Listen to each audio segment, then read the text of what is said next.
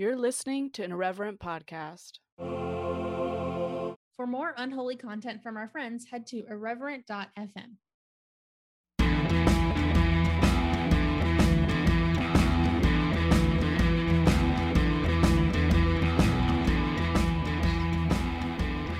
Hey, friends, welcome to the Speaking in Church podcast. I'm Josie.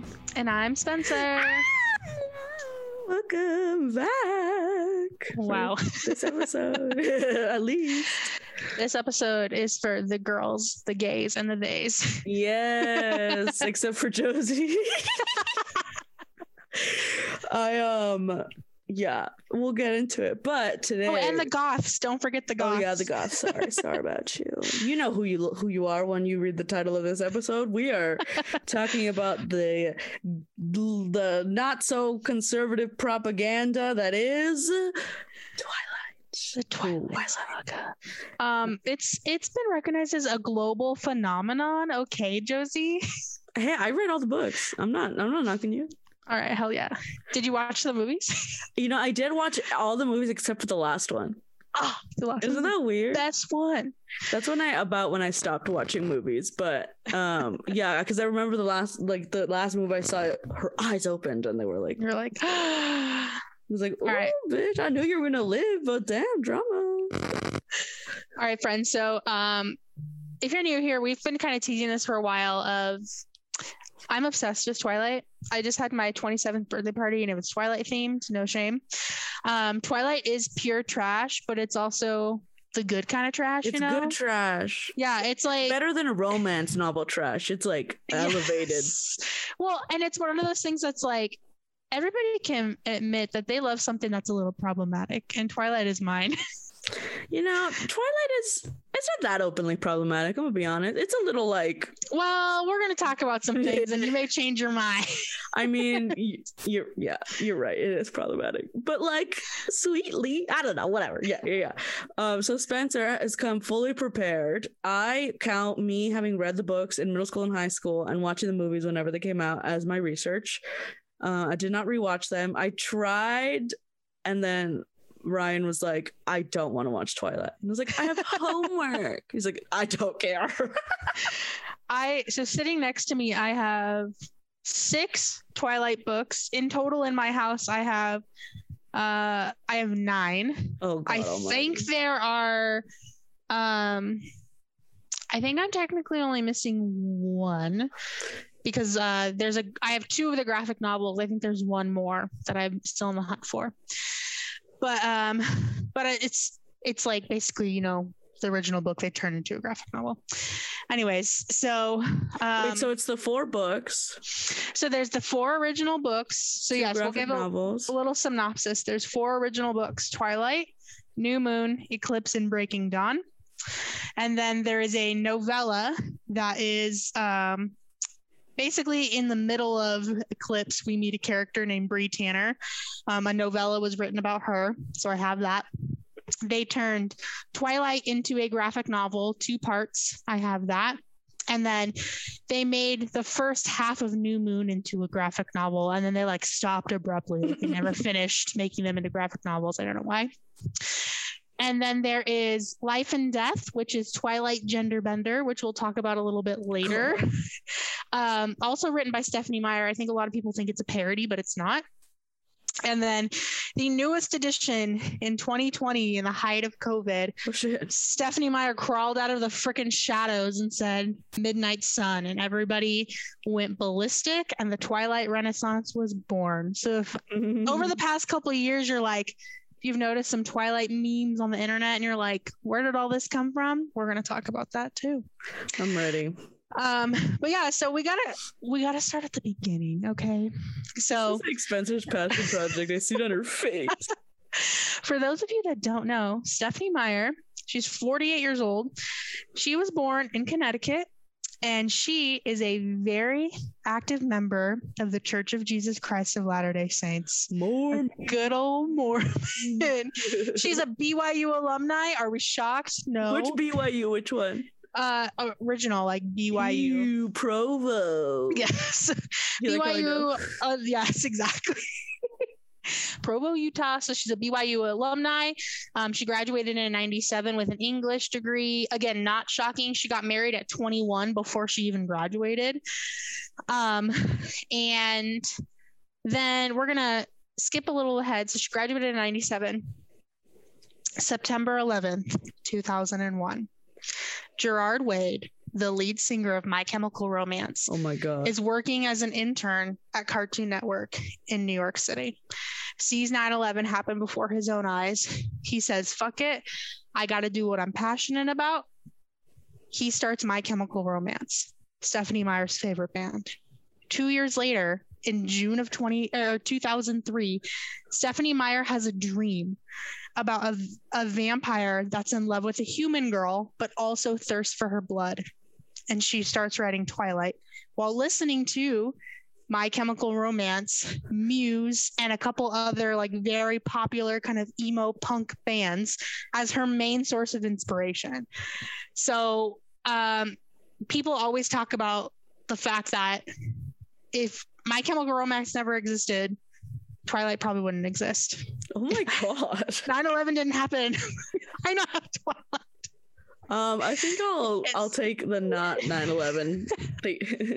Okay, but that's that's what made Gerard Way make My Chemical Romance. So, um, is this a conspiracy theory? A little bit, but here we go. Anyways, I mean, it's not really a conspiracy. It's like that. that, that yeah, yeah, that makes sense.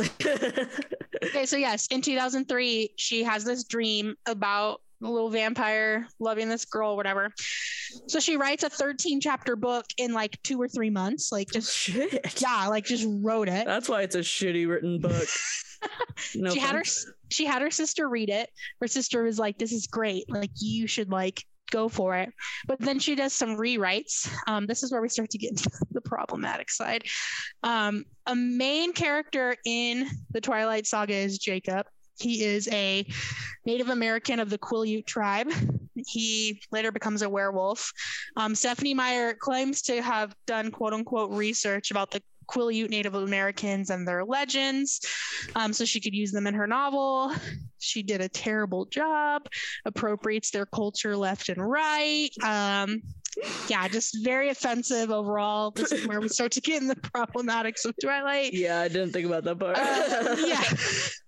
Um, and then she joins this weird like LDS like writers association for female authors. Um, yada yada yada. She sends out all these things. Here we are. Lo and behold, um, Twilight gets published in um, 2005. The original print, 75,000 copies. Um, she is located in Tempe, Arizona at this time, so she still lives in Phoenix. Yay, Arizona. Um, out of nowhere, Twilight instantly becomes like a sensation. Like Mhm. it's selling out everywhere. Again, this is 2005. Um, and it's really like a tale of the time like when you read it um you know they don't have they don't have i think they mentioned maybe a blackberry at one point like very much like this was it um so yeah she gets a book deal originally it was supposed to be a three book deal we all know it turned into four um overall she she's won an author of the year award she's a new york times bestselling author usa today bestselling author publishers weekly like you name it she's won all of these awards um i think the longest running on the top 10 like bestseller list uh, one of her books i think it was breaking dawn spent 138 weeks on the Holy top 10 shit. bestseller with yes like That's almost three years. Yes. Uh, Breaking Dawn sold 1.3 million copies on release day. I was one On of those release people. day. On release day, which means pre-orders and people that bought it in a bookstore that day, 1.3 million copies. Oh my god. Um, yeah, she they all got into movies, blah blah blah. Josie, this is where you can be a little bit of a fan. Did you know that Twilight is a banned book? I am a fan because I was banned. My parents told me I couldn't read it after I had already read the first one. Like I owned a copy, and I was like, I'm gonna go ahead and call bullshit because vampires are not real. You and I both know that. I mean, they might be. Who knows? But Yeah. um, how about we just chalk this one up to fantasy, and you can shut the fuck up, mom and dad. And So, yeah. didn't question me. the Twilight Saga ended up on um, several banned book lists through school districts and public libraries. Um, people were petitioning for them to remove it because they claimed it was sexually explicit, sexually explicit, age inappropriate, and too religious. How All can it be? How can it be all three of those at the same time? We'll talk about it because they have. They're not. They're not wrong. I'm gonna just say they're not wrong. oh my gosh. All right, so um, a little synopsis. Main character Bella, she's this little human. She's from Phoenix, Arizona. Moves to Forks, Washington, because her parents are divorced. Um, her mom is trash. Everybody that is a Twilight fan knows that Bella's mom is trash. Her dad, we love him, Charlie. Well, in the books, he's kind of trash. In the movies, we stand, even though he's a cop. We'll get over that. Mm, Um, we'll get over that. Just kidding. listen, he's a cop, but like he doesn't really do anything problematic because he like isn't out like busting people for stupid shit. He literally works with like the Native American tribe to like find like serial killers on their land, which are really vampires. But you know, whatever. He's a respectful man. Um, ACAB baby. I'm just yeah, true. but True. uh, we'll we'll grant some grace for the fictional character. anyway, so Bella's not like other girls, you know. She wears bowling shirts to school. Um, she's super smart. Is whatever. that really in the books?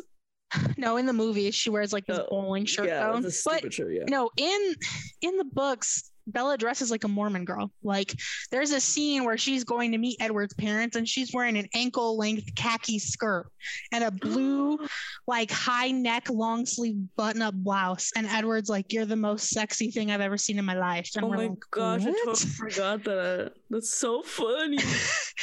anyway so bella meets edward blah blah blah. She finds out he's a vampire. Doesn't give a rip. You know what she does give a rip about homeboy's a virgin and he wants to stay a virgin. And bella doesn't like that.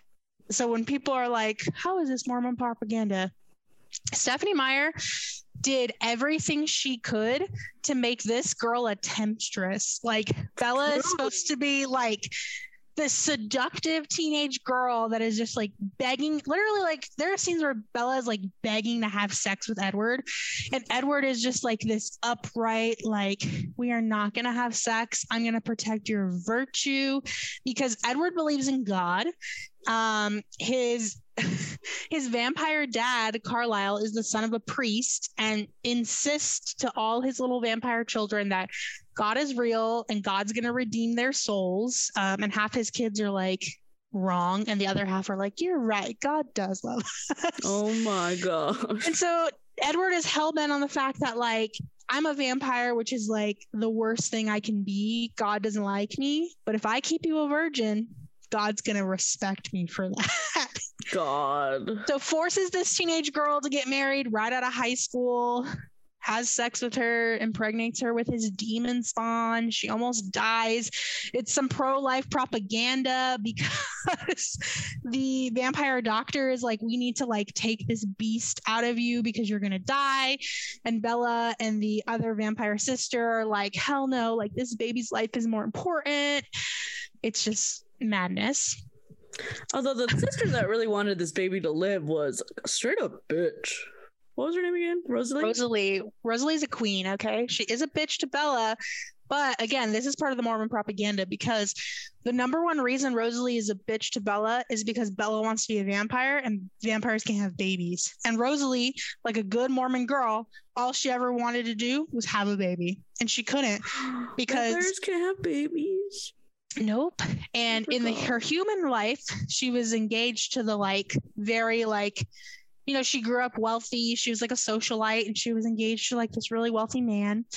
And him and his friends got drunk and raped and basically murdered her. Well, they thought they murdered her, but Carlisle found her, turned her into a vampire, you know.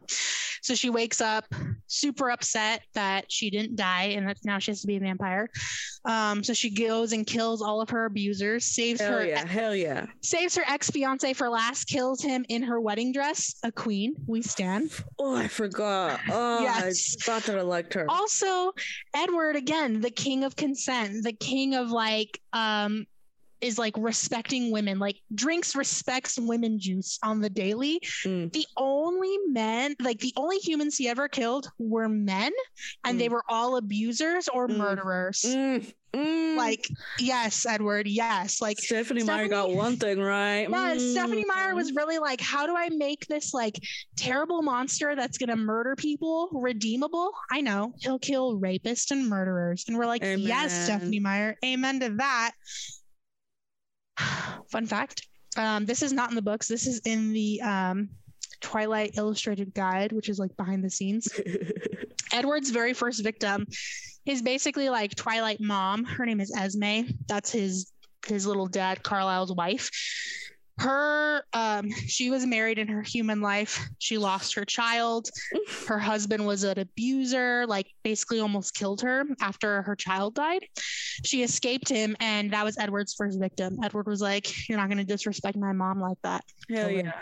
After or often for her. I love it. Um, Josie, what other questions do you have about Twilight in general before we get into this other stuff?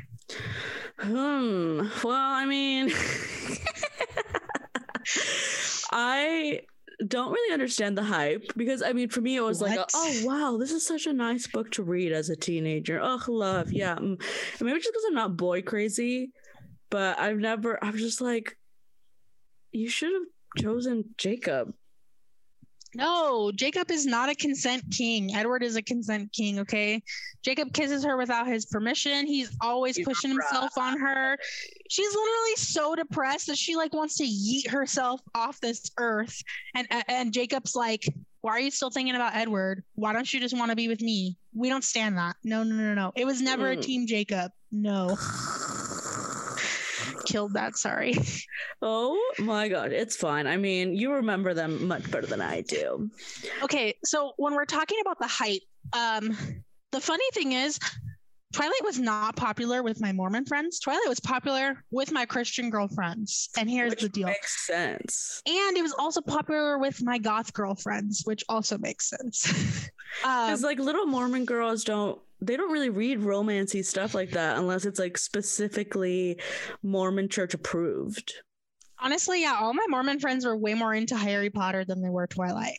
Yeah, because Harry Potter was like a little further removed. It was not like a romance thing. No, and Harry Potter was like stamp of approved by the Mormons. So Yeah, the Mormons are like, um, she really wants to have sex, and we cannot let these girls think that they really want to have sex. but here's the deal. So, why was it so popular among young Christian women? Because Edward made purity culture sexy. Like in the absolute most like like when they like tell you in youth group like you're gonna wait for a man and like he's gonna want to wait for you and like all of this stuff that was edward cullen like edward cullen Yeah. straight up and like i said bella was a temptress like and also edward can read minds which means he knows that all of these girls in this high school thought he was like top tier like Mhm. would do anything for him. And he was like hell no. Like we got to protect your virtue. In midnight sun so midnight sun is twilight written from edward's point of view while the rest of the book are from bella's point of view. He's literally walking through this high school and is like thinking about murdering teenage boys because he he basically says that their thoughts are so sexually explicit about Bella and like these other women that it makes him uncomfortable. And I'm like, this is propaganda because yeah. like I asked my husband, I was like, when you were 17, how often did you think about sex? And he was like, maybe 15 to 20% of the time. Yeah, I you have that's accurate. do. Yeah, I'm like, I think that's accurate. Like, I'm not saying that like teenage boys can't have inappropriate thoughts, but literally all he thinks about walking around this high school is these boys are nasty and messed up, and I hate them all, and I want to murder them. And I'm But like, also, girls have these. It's like girls have these. That's a Mormon part of it too. Is that yes, the reason why it wasn't popular with Mormon girls is because in Mormonism, you're not really taught that you have sexual desires at all.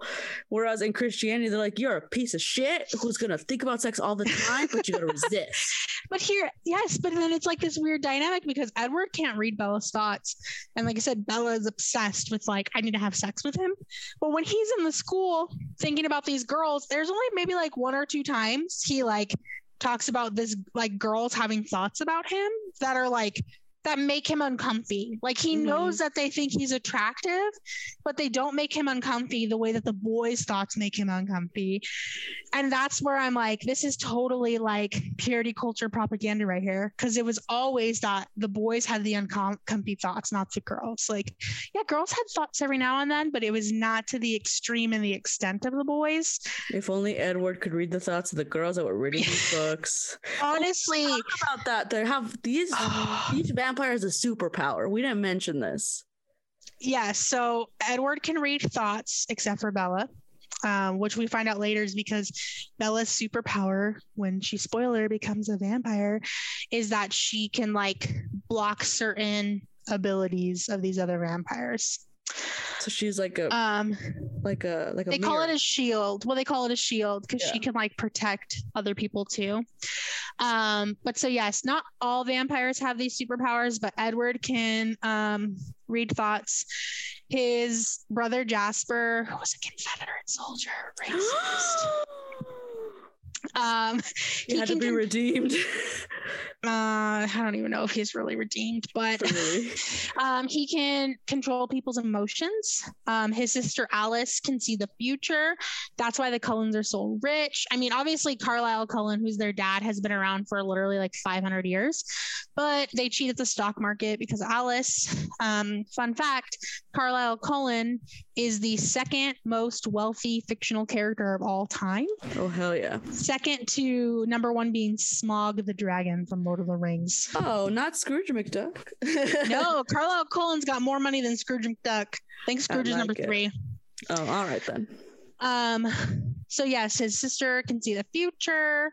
Um, his dad, they don't really call it like a superpower. I think it's more of just like his would be like self-control because he's never like he's killed humans, but he's never tasted human blood.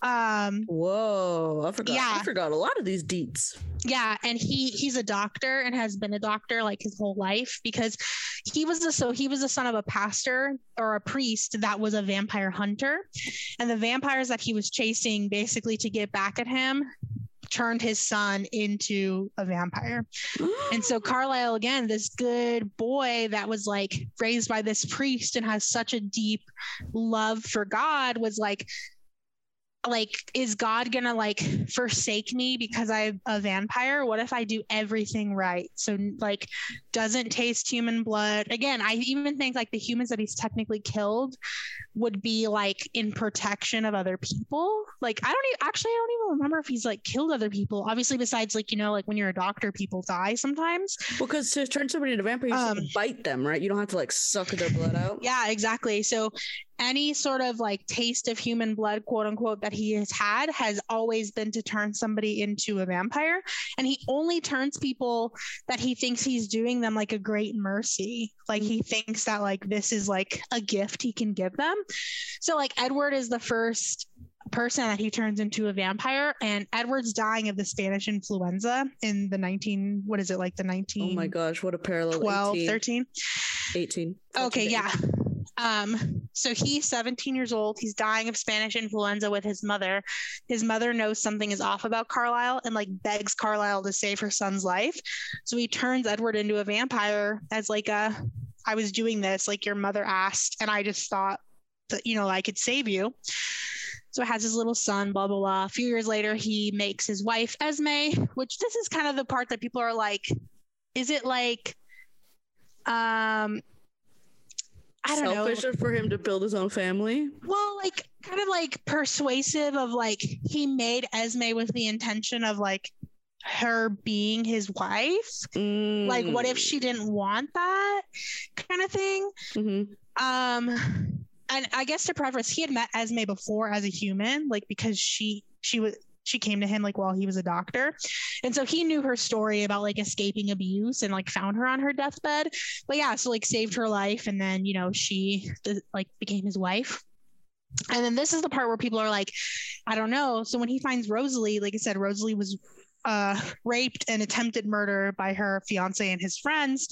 He finds Rosalie on her deathbed and he saves her with the intention of, my son would like you. Like, Oh literally was like, here you go, son. I brought you home a gift. And he, he brings Rosalie to Edward, and Edward's like, I hate her. And oh my Rosalie's like. I hate you too. And then they just live like siblings that hate each other but still love each other at the same time. I don't know. Um, and then yeah, like Rosalie finds Emmett, begs Carlisle to save him because he got attacked by a bear, blah, blah, blah. Alice and Jasper have their own backstories. Jasper was a Confederate soldier. He was turned by a vampire from, so he was in the Texas cavalry, so on like the Mexican border. And he was turned by a vampire named Mar- Maria from Mexico that was building a vampire army. And then he escaped. Also, why gotta be the brown lady? Why gotta be the spicy lady? right? um, But also okay power to her. this is the other thing. So when we're talking about in the Twilight movies, when they're ta- where they show the scene with Maria, Maria is very clearly a Hispanic woman. She does have lighter skin, but she's very clearly a Hispanic woman. In the Twilight movies, there are also black vampires. There are vampires from Egypt that have very dark olive skin. Um, so in the movies, they show this great diversity of wherever the vampires are coming from, their skin is most likely going to match where they're coming from. That's nice. In the actual lore of Twilight, though, Stephenie Meyer has written that vampire venom like sucks the melanin out of your skin. So like if you're a like if you're a black man that gets turned into a vampire, you may have like an olive tint, but you won't be black, like you'll be white. that is some Mormon shit. Yes, because as we've talked about before, Mormons believed that having dark skin was a curse and that the better Mormon and better families you were, God would lift that curse and would lighten your skin. And, you know, like black men couldn't hold the priesthood till what, the 70s? Mhm. Like, that's some Mormon propaganda right there, Stephenie Meyer. Like, why would you write Mhm. this into your lore? Like, she's literally said, like, in interviews that, like, no, there are no black vampires. Like, those actors no no no no no that was creative liberty there would be no people of color in these vampire worlds like can you just hide your racism please like God. please just hide it for a minute One second. the tell me if this this is thing this is the kind of thing that it's a recurring theme but i don't know if it's directly mormon propaganda or stephenie meyer just hates women um all of the women have terrible backstories like that's true. like horrific abusive backstories and the men do not like the men be redeemed by this one white male savior. Yes, like exactly. Like all of these women have. So you have Carlisle's wife, Esme, like I said, she was previously married, lost her baby, abused by her son. And then you have Rosalie, same thing, raped, abused, almost murdered by her fiance and his friends. Um, Alice is a basically her story is as a child, she's like a she's basically like a psychic, but also have some like mental illnesses. So she gets put in an asylum and it goes through like electroshock therapy and all these crazy stuff. And then her dad like puts a hit to kill her because he's just sick and tired of her after Oh he already murdered after he already murdered her mother. And so there's like a janitor in this asylum that's a vampire and like recognizes that Alice could like have a power, like have a gift and like live a good life. So makes her into a vampire. So she wakes up a vampire, and because she had so much abuse, like in her human life, she doesn't remember anything about it. Like Oh wow. she has to like search and piece together because vampires gradually over time lose memory of their human life just because it was so long ago. But she literally wakes up and is like, I have no idea who I am, what my life is like. Like she has to have other people tell her about it. Or it's weird. She like sees visions of the future and gets information that way. Um and then yeah, there's so many other people. Like Bella's mom has a terrible backstory. Bella has a terrible backstory. Her mom was literally so emotionally unavailable that this girl was balancing the checkbook at 12 years old. Like Mm-mm-mm. I don't know. So I don't know if that's like Mormon propaganda of like the men are like honorable and redeem like redeemers of their families or I don't know. What are your thoughts on that? yeah, I think Stephenie Meyer is too Mormon for her own good. This is also like, like I don't need no man to redeem me. It's so, I'm so annoyed because yeah, it's like, yes, women are more marginalized. Yes, women suffer more from abuse, but can it be like she ha- was in a car accident or something? like, why does that have to be so traumatic? Well, literally, like that's the thing where I'm like, she took like what's every terrible thing that could happen to a woman, and I'm gonna put it in my book. Mhm. Even in her moments of empowerment, it seems so petty. Like Rosalie killing her fiance in her wedding dress just feels petty versus empowering. True. It's very much one of those of like, you took away my ultimate dream, which was to get married and be a housewife and have a baby.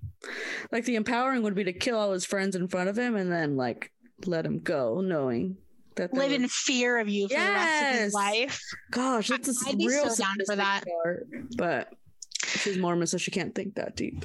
Well, so that is a critic that she gets all the time. And so that's where we get the book Life and Death. So she wrote Life and Death because it is the gender bent version of Twilight. So instead of Edward, you have Edith, and instead of Bella, you have Beau. And all of the like so like all the characters just flip basically. I think except for Charlie and Renee, who are Bella's parents, I think they stay the same. But so like Edward and all his siblings and his family, they're all the opposite. And so she wrote this book because she was trying to like show people that Bella isn't a damsel in distress. In distress, she's a quote unquote human in distress, is what she would tell people. But she changed the ending to the book. Like she totally changed it because in Twilight we know that Bella stays a human because Edward's like, you're a fragile human. Like, I can't change you. I can't damn your soul, blah, blah, blah. In Life and Death, Edith's like, I don't give a fuck. I'll turn you into a vampire and you can live with me forever. And then her siblings fake his death. Like, go and kill somebody else with a body that looks similar to him and mutilate it and plant false evidence so that his family believes that he died and they can just go live their vampire lives together. Like, So she couldn't even pull it off. no, she couldn't. Like, I'm like, that does not prove what you set out to prove. And It actually proves the opposite because Edward, it's basically saying that, like, even though Bella was like the love of his life, she like, had the self control to try to keep saving her soul. yes, but Edith, a lowly woman, did not because as soon as he was like, I want to be a vampire and live with you forever, she was like, hell yeah, man, let's do it. Like, didn't use her brain at all. Also, like, what an age. Like, you couldn't have done it in like their 20s. It had to be high school. Like, what a big major life decision to make that young. um again mormon propaganda of playing into the so edward is 17 forever. Well we meet bella she's also 17 in new moon she turns 18 and she has like these existential crisis about how she's older than edward and how she hates it. Like she could not possibly be older than her significant other. She freaking hates it. Because she's a woman. Yes. And then in the final book, when she becomes a vampire, they literally have an argument because he, like, her, it takes three days to become a vampire, kind of like Jesus rising from the grave. Oh my gosh. So, yeah, it takes three days for them to have eternal life, like Jesus. And on the day that she wakes up, it's her birthday. And they have this argument about how she's like, I stopped aging three days ago. And everyone else is like, no, you woke up today and it's your birthday, which means you're 19 now. And she's like, I can't be 19 if Edward's 17. Like, I can't do it. And again, I'm like, Bella, why does it fucking matter? You're to live to be however, like hundreds, maybe thousand years old, and you're going to be upset that you're technically two human years older. That's some bullshit right there. Amen. Ooh, let's talk about the what do they call the council? The Oh, the Volturi. Yeah. So the Volturi is like the Pope of the vampires. Um, and again, this is where it kind of even gets into more of like racism because um, technically the Egyptian vampires ha- are more powerful and have been around longer, but the Volturi use their like they live in Italy and they have this whole they basically make legends up about themselves. So people have festivals and they keep getting their food coming in because tourists come and then they trap them and murder them. And they make the rules, and their rules are basically nobody can be stronger than us. And so they get really upset that Carlisle and his quote unquote vegetarian, don't eat human family keep growing, even though they're not doing anything wrong. They're literally just living their lives among humans. The Volturi hate that. So they're trying to find every reason possible that they can come and off these people. So the first one is, you know, um, Bella, they know that Bella's a human and she knows, and that's against the rules. Humans can't know. So they go, blah, blah, blah. They say that, don't worry, Bella's going to become a vampire. They get mad about that. There's a bunch of conflict with other vampires, and they just let it happen. And basically, there's like, there's like the three guys that are the head of it. Aro is like the head of them all. He's like the Pope. He controls them all. And even then, again, this is one of those of like, she uses these like men to like do terrible things to women because Aro had a sister that fell in love um, with um, oh my gosh, not Caius. It's um one moment, please. The third guy, the Volturi, whatever his name is. They fell in love and he wanted to leave the Volturi, and Aro didn't like that. So he literally killed his sister just so this guy could stay. Like in her books, women are literally just pawns for other people to get their way. Like I hate everything about it. But you love Twilight. I do love Twilight. I love Twilight because um not only was it like again like Edward makes like purity culture like sexy and all this stuff. It was one of those of like i don't know i think it was it almost gave like me permission of like Bella being the temptress, if that makes sense. Mm-hmm. Of like it validated a lot of feelings of especially like in the church being like women don't have the same desires as men, yada yada yada. So it was almost comforting to see the opposite, like to see a man that wanted to wait and a and a girl that didn't. And she even talks about like where she's like, it's such an outdated tradition, like nobody does that anymore, blah blah blah. Like she had all the arguments in the book that like the church told us people were gonna have. Um and so yeah, there was just a little bit of like solidarity in that. And then again, like I read it as the last book came out when I was in eighth grade. So like very young, like teenager in the Christian circle, really into youth group. It kind of gave me hope because at the end of the day, like what's the biggest part of the propaganda is Bella got to have it all. Mm-hmm. Like Bella got to marry her high school sweetheart. She got to have incredible sex on their honeymoon. They literally talk about like how it's like the best sex ever because they waited and it was blessed, blah, blah, blah. And then she gets to be a mom, which she never thought she would. And then everything works out for her in the end. She gets her family, her best friend that like wanted to date her doesn't want to date her anymore because he wants to date her daughter. Um, and yeah, so she gets it all. She gets her husband, she gets her daughter, she gets her best friend, she gets her new little family. And they even find a way where she doesn't have to tell her dad that she died or anything. Like she gets to keep her dad and he gets to be someone in the loop. And so it was one of those of like, I think that's where like the true propaganda is. It was very much of like, if you do everything correctly, like you will have abundant eternal life. Like that's literally the story Mm. of Twilight is if you do everything correctly, you will have abundant eternal life. And oh it'll be like heaven that you want to make it kind of thing. Oh my gosh. What else do you have for us? This is crazy. Um, so we talk about do you remember when we were talking about families being sealed for all time and eternity? That's the Cullen family. The Cullen Yeah. family is sealed for all time and eternity. Are they not? Like they are. I'm just so like, it's so Mormon. like I feel like you know we've done this like I'm so sorry if you guys are like what the fuck are they talking about? But I don't give a shit. this is literally this is literally one of those things that I like I have spent so long trying to like put words into the idea of like why am I obsessed with these young adult fiction books? hmm It's because of it's literally what the church sold me in with like not in the Bible if that makes sense. Like It's mystical. yeah, like I got to read something that wasn't the Bible and like it revealed all the promises that I was told that I would have. Mm. Obviously, we all know that it's fake now because vampires aren't real and neither are werewolves and blah blah blah. Allegedly. yeah, allegedly, true.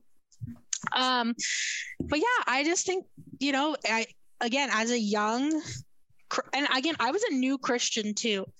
So I became a Christian like in middle school. I read these books in middle school. The movies came out all throughout uh, me being in high school. It was literally just like, and again, it wasn't something that like, like yeah, people like would tease me like, oh, you like Twilight, but I would go to youth group and there was girls that would have it in their bag, like reading it, like after after Bible study before church, like they weren't reading their Bible, they were reading Twilight, and like we were having conversations, and like my youth pastor would be like, "Why are y'all talking about this?" And we're like, "What do you mean?" And we would, I remember we would tell him like, Edward is the kind of man we want because like he wants to wait and all this stuff, and even the youth pastor was like. All right, I guess there's worse things you could be reading, honestly. Oh my like, gosh. Okay. That is so funny. um kind of the the next little thing we want to talk about is Josie, do you know um another book series that came out because of Twilight? Mm, no. So for those of of- you yeah, for those of you that aren't aware, Fifty Shades of Grey is Twilight fan fiction. yes, I remembered. I couldn't remember which one came first, but yes, I remember. yes, so Twilight came out, and I don't remember her, her name, but the author of Fifty Shades of Grey loved it so much that she was like, let's make it kinkier. Oh my gosh. And remove the vampires for publishing purposes. yes, and she moved them to Seattle instead of Florida. uh, yeah, super far. Um, but this is what kind of comes up of, you know, a lot of the um, like backlash 50 shades gets is that it's abusive, but that stems in Twilight, where a lot of people think that Edward and Bella's relationship was abusive because he was very controlling of like Mhm. who she could hang out with, where she could go, what she could do.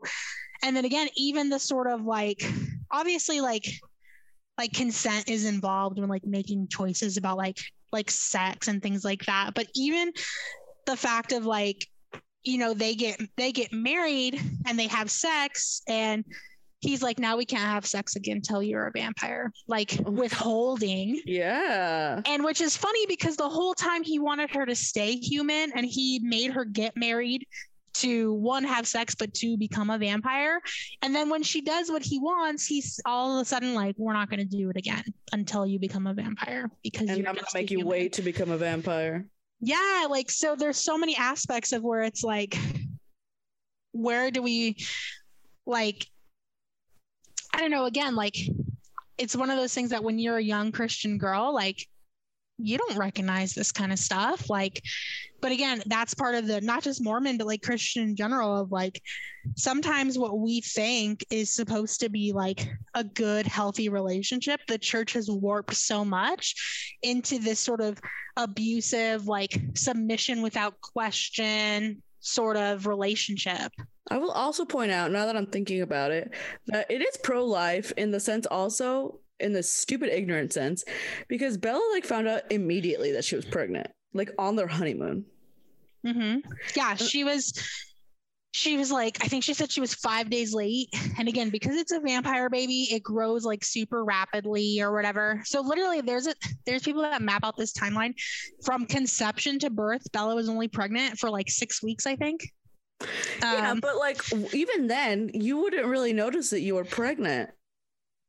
No, she notices because she is like digging through her bag on her honeymoon and she's like, Oh, tampons. Wait a minute, what's today? And then she's like, Oh, yeah, my period's late. And then again, this is where they get into the baby grew so rapidly Yeah. that she apparently feels like the baby moving. hmm Um, but yeah, like instantly, like again, these are her like God fearing husband and now father in law are like, you're gonna die, so we need to get this baby out of you. But Bella immediately like like he basically Edward tells her like Carlisle's gonna take care of it.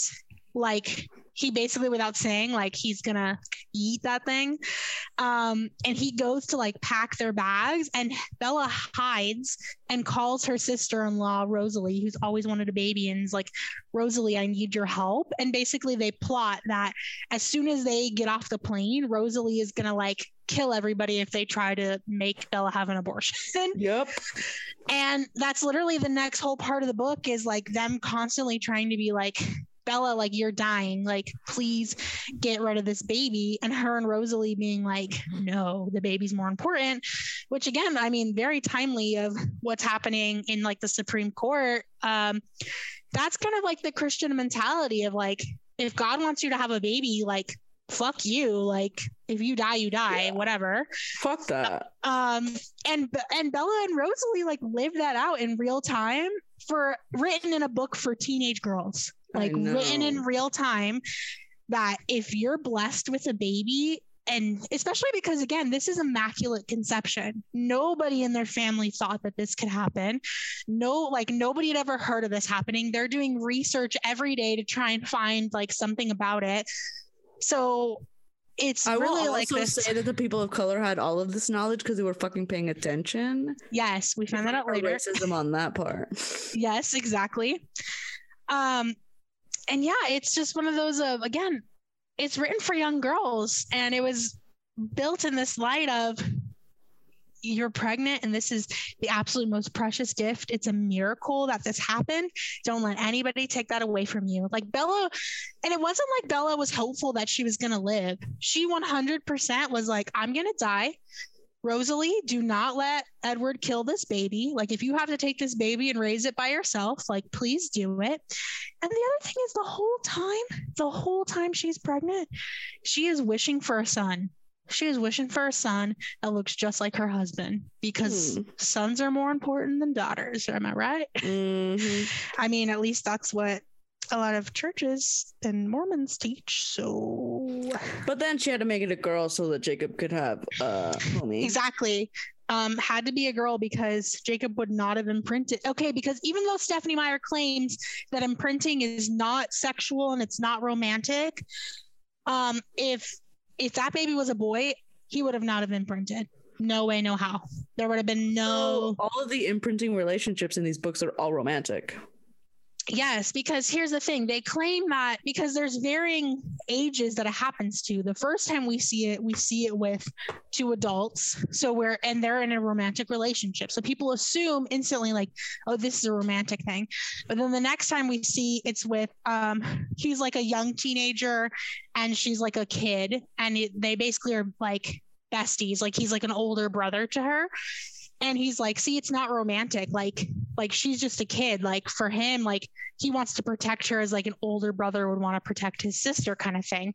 And Bella's even like, that's weird. What happens when she grows up? And he's like, well, she never has to choose him, but why wouldn't she? He can be Mhm. everything she needs. So why wouldn't she? Mm-hmm. And so even when she tries to make it seem like it's not, it definitely is. So same thing, like even Edward talks about like, oh, Jacob and Prince and she's a baby. Like he just loves her like almost like not a parent, but you know, like an uncle would like want to protect a baby kind of thing. And then Just an Um, excuse to get off the pedo vibes, but this Yes. Yes, it really is. And especially when they literally like talk about how she's going to be a full adult by the time she's seven years old. And Edward's like, Jacob didn't even think about that. And I'm like, does he need a gold star? Like, I know. I understand. Like, yeah. So, uh, don't like that. Um, and yeah, uh, again, it wouldn't be a boy because Stephenie Meyer would be like, no homo. I know. Ugh. But we love the gays here, so We do. make them gay. I don't know, man. I think that again, that was just like a big revelation of I can't say it enough. Twilight was abundant eternal life right here. I love this deep dive. I love that we did this. Everybody should go reread Twilight now with this lens. Yes, if you have any questions, again, we're in the Twilight Renaissance. Stephenie Meyer crawled out of the gates of hell and released Midnight Sun. And when you're in the middle of quarantine, like nobody had anything else to do besides reread and rewatch Twilight. So Well, wasn't it also that like she was writing Midnight Sun a long time ago, but it got leaked, so she was like, "Fuck you guys." Yeah. So she was writing Midnight Sun in um, the early 2010s and it got, or even sooner, I think it got originally leaked in maybe um, 08 or 09. And then um, she was like, I'm done with it. She put up some of the chapters on her website that got leaked basically to be like, I own this, like, I'm going to put them out myself. And then she took them down a few years later and she was going to re, she was going to finish it um, in like the 2015. But then um, Fifty Shades did Grey, which was like again the first Fifty Shades book from Christian's point of view. Mhm. And so Stephenie Meyer was like, "Well, now people are going to think I'm copying when actually they copied me."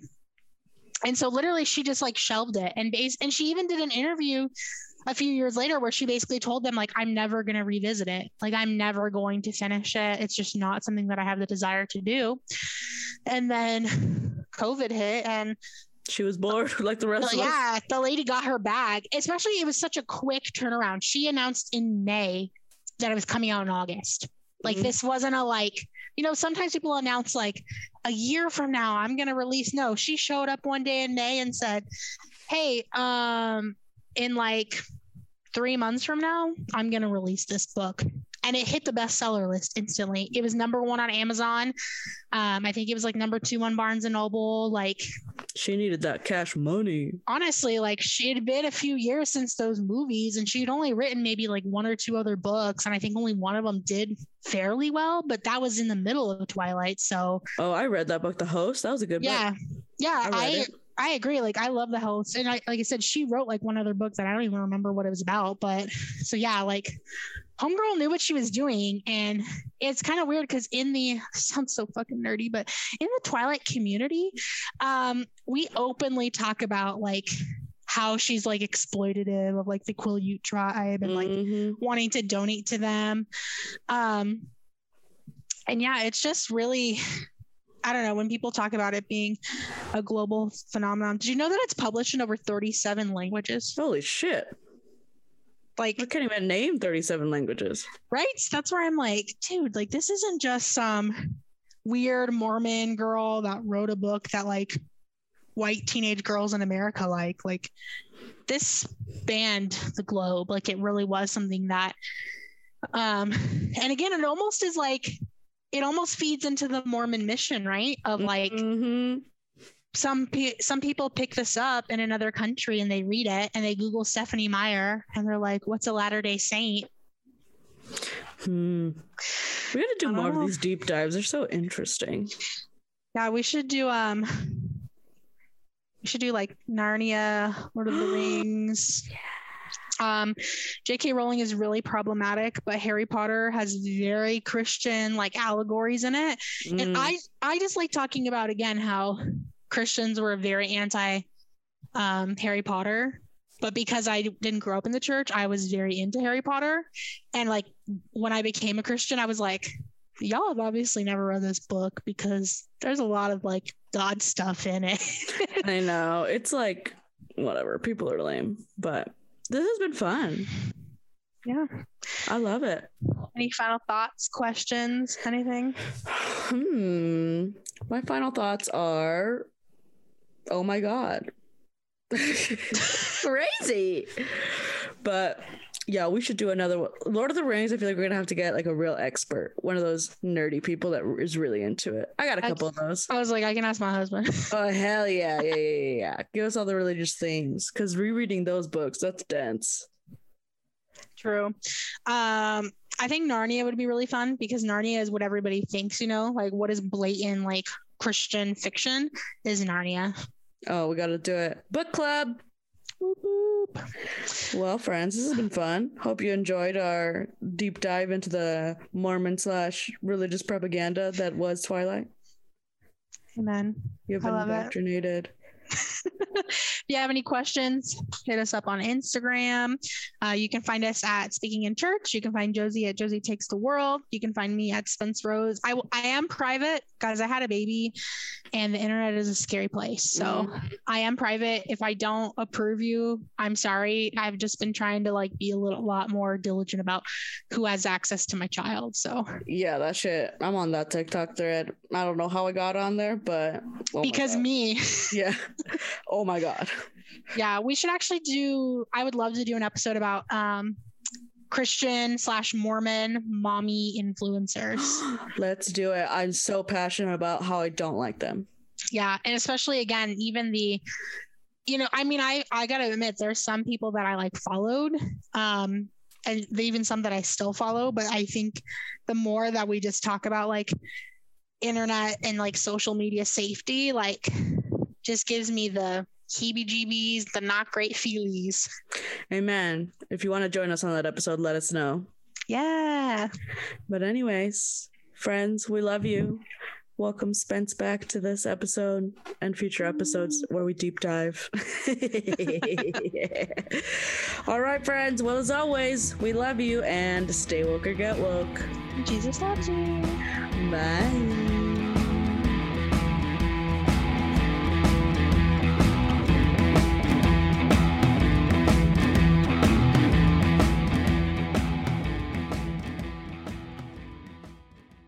This has been an Irreverent Media podcast.